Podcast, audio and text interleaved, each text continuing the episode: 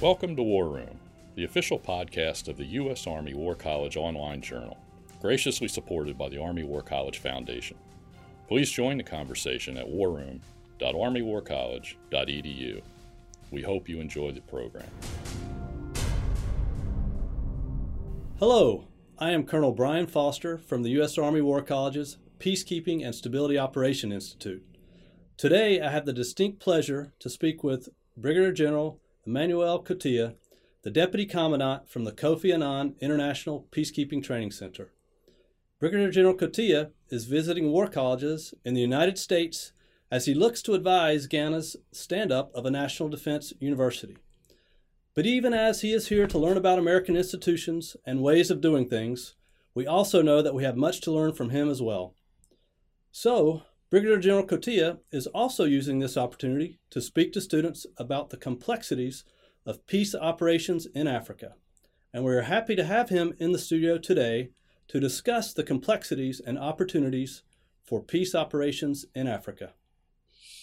Thank you, Brian. It is a pleasure to be here. Yes, sir. Could you please tell us a little bit about your institute, the Kofi Annan International Peacekeeping Training Center, to include its work with the United States and with AFRICOM?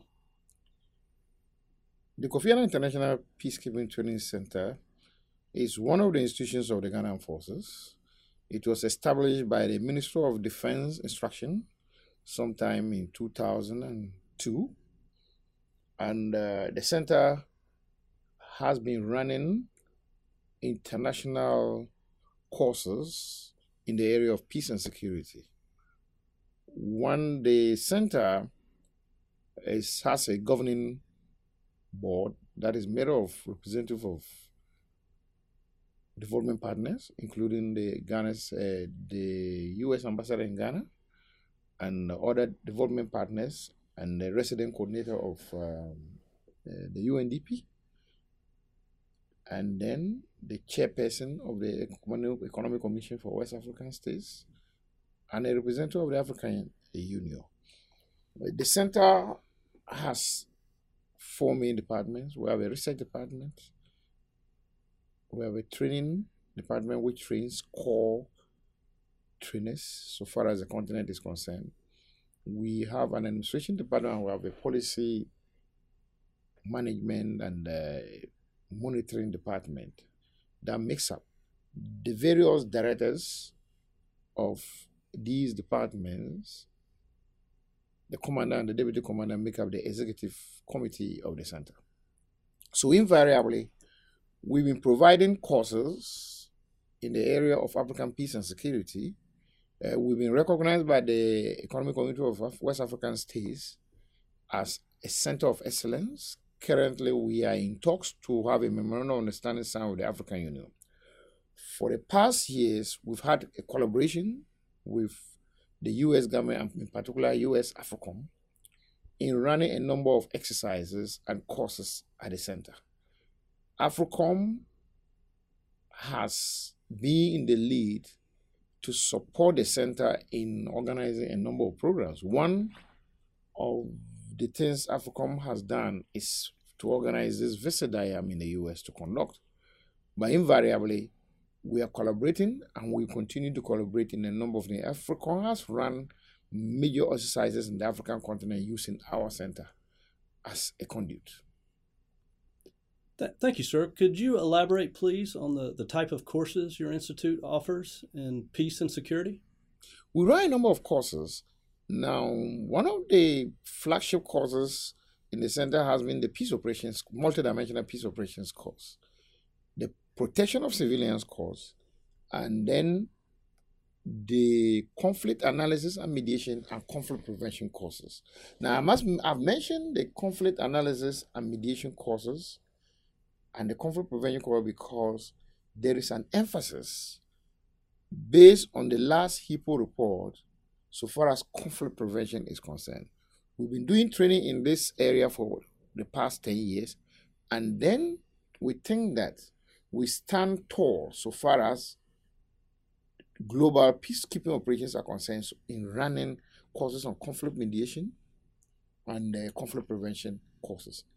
However, looking at emerging security issues that it confronts Africa of late, we've gone ahead to introduce courses on counterterrorism, preventing and countering violent extremism, migration courses, the youth and conflict, and other courses that have been researched by our research department to introduce in the center.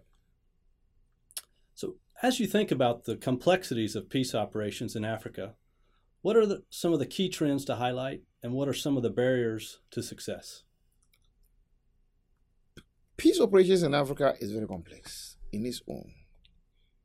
And in looking at the various conflicts in Africa where we have had peacekeepers deployed, we see that the African continent itself has a very difficult environment and the nature and complexity of conflicts in its own. Now, we must understand that in African conflicts, there is always reminiscent of high number of factions. You do not have one clear or two clear factions.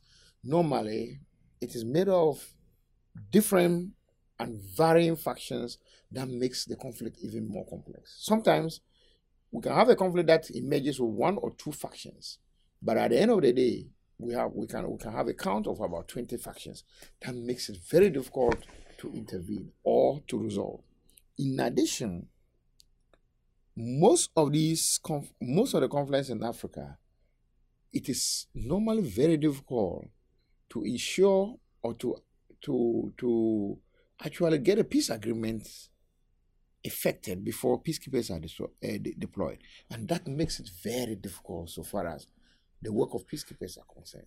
Take the issue of Central African Republic. Take the issue of Somalia. Take the issue of Liberia during the first conflict where ECOMOG intervened. These have been these are examples of where there have not been peace agreement, and for that matter, when peacekeepers are deployed, the missions and the responsibilities and the tasks of peacekeepers keep changing because they will be attacked, because they will be confronted, and because there will be lack of understanding among the factions. Another issue that makes it conflict is that most of the conflicts in Africa leads to the collapse of the state. And for that matter, very difficult to deal with the various internal actors within the state and makes it difficult and makes it complex so far as peacekeeping operations is concerned or peace operations is concerned in those uh, countries. It is not also difficult. And most of the factions normally have easy access to natural resources. And because they have easy access to natural resources, they are always holding to the power and the resources that they have, and they do not want to accept any uh, peaceful way of resolving those conflicts and making it complex because everybody becomes a warlord and extracts resources to his own benefit to the detriment of the nation or to the detriment of peace or to the detriment of the environment or the people that they live within. So these are some of the key areas, key complexities that surround peace operations in Africa. Thank you, sir. You, have discussed some of the multitude of actors already with the different factions and, and the peacekeepers. It seems that uh, in Africa we have a, perhaps an inadequate number of uh, military and police troops dedicated to the peacekeeping missions. Uh, what are some of the ways that we can try and compensate for the lack of numbers? And are there other people that could perhaps contribute more? The issue of police has been very uh, uh, is very serious so far as uh, the shortage of personnel concerned in most peacekeeping, uh, peacekeeping operations. And let me also emphasize that it is not only limited to peace operations in Africa, it extends to other areas. But we must know that most of the developing countries do not meet their international targets of police personnel. So even within the countries, they even have problems of police personnel for internal security.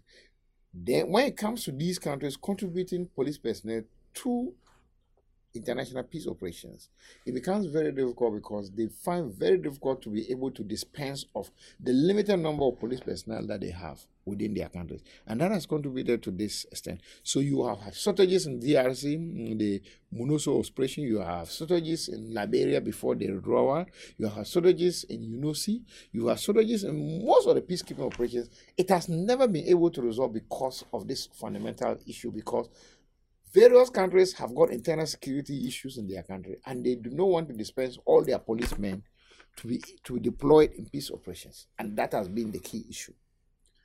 The issue about troops, the numbers of troops, for troops, it hasn't been as difficult as police personnel. The only problem that has the only difficulty that we face in African peace operation is that most of the Western states are not ready to contribute troops. Now, without the Western states, when peacekeepers are not able to, or the peace of missions are not able to get the necessary equipments from the third world countries that are contributing troops. Because, say, America or France is contributing to, to, to a peacekeeping operation, they already have their equipments. The third world countries do not have the equipment, so like armored personnel vehicle, helicopters. They will need to go and purchase. Now, they will not spend such monies to the detriment of providing health facilities, schools to their people, to be able to go and buy helicopters to go and conduct peace operations in a different country. So, with the advanced countries or joining peace operations, they are able to come up with logistics and equipment that supports that mission. Thank you. Transitioning a bit to one of the key issues uh, within the, United Nations, within the mandates and the peacekeeping missions, is protections of civilians. Um, can you discuss some of the difficulties missions have in successfully completing this task, uh, and perhaps describe what are some of the best practices, tools, methods uh, that seem to hold the most promise for implementing this uh, difficult portion of the mandate? Protection of civilians is a very important uh, aspect of peace operations. Now, it was introduced in the early 2000s, and um, protection of civilians has become part of the mandates of peace operations, especially under the auspices of the UN. Now, the basic aspect of protection of civilians is that UN peacekeepers will be deployed into a mission. Their main concern may be to stabilize the situation. However, with the mandate of protection of civilians as part of it, their focus is no more on only creating a safe environment, but ensuring that when the safe environment is created, the civilians within the country are also protected.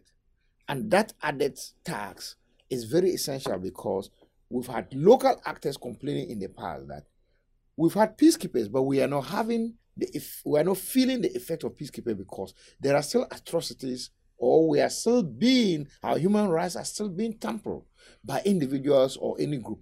So it is the peace, uh, the protection of civilians mandate gives peacekeepers that strength, that mandate to be able to be extra vigilant to protect communities and protect people of which the peacekeepers are conducting their operation under.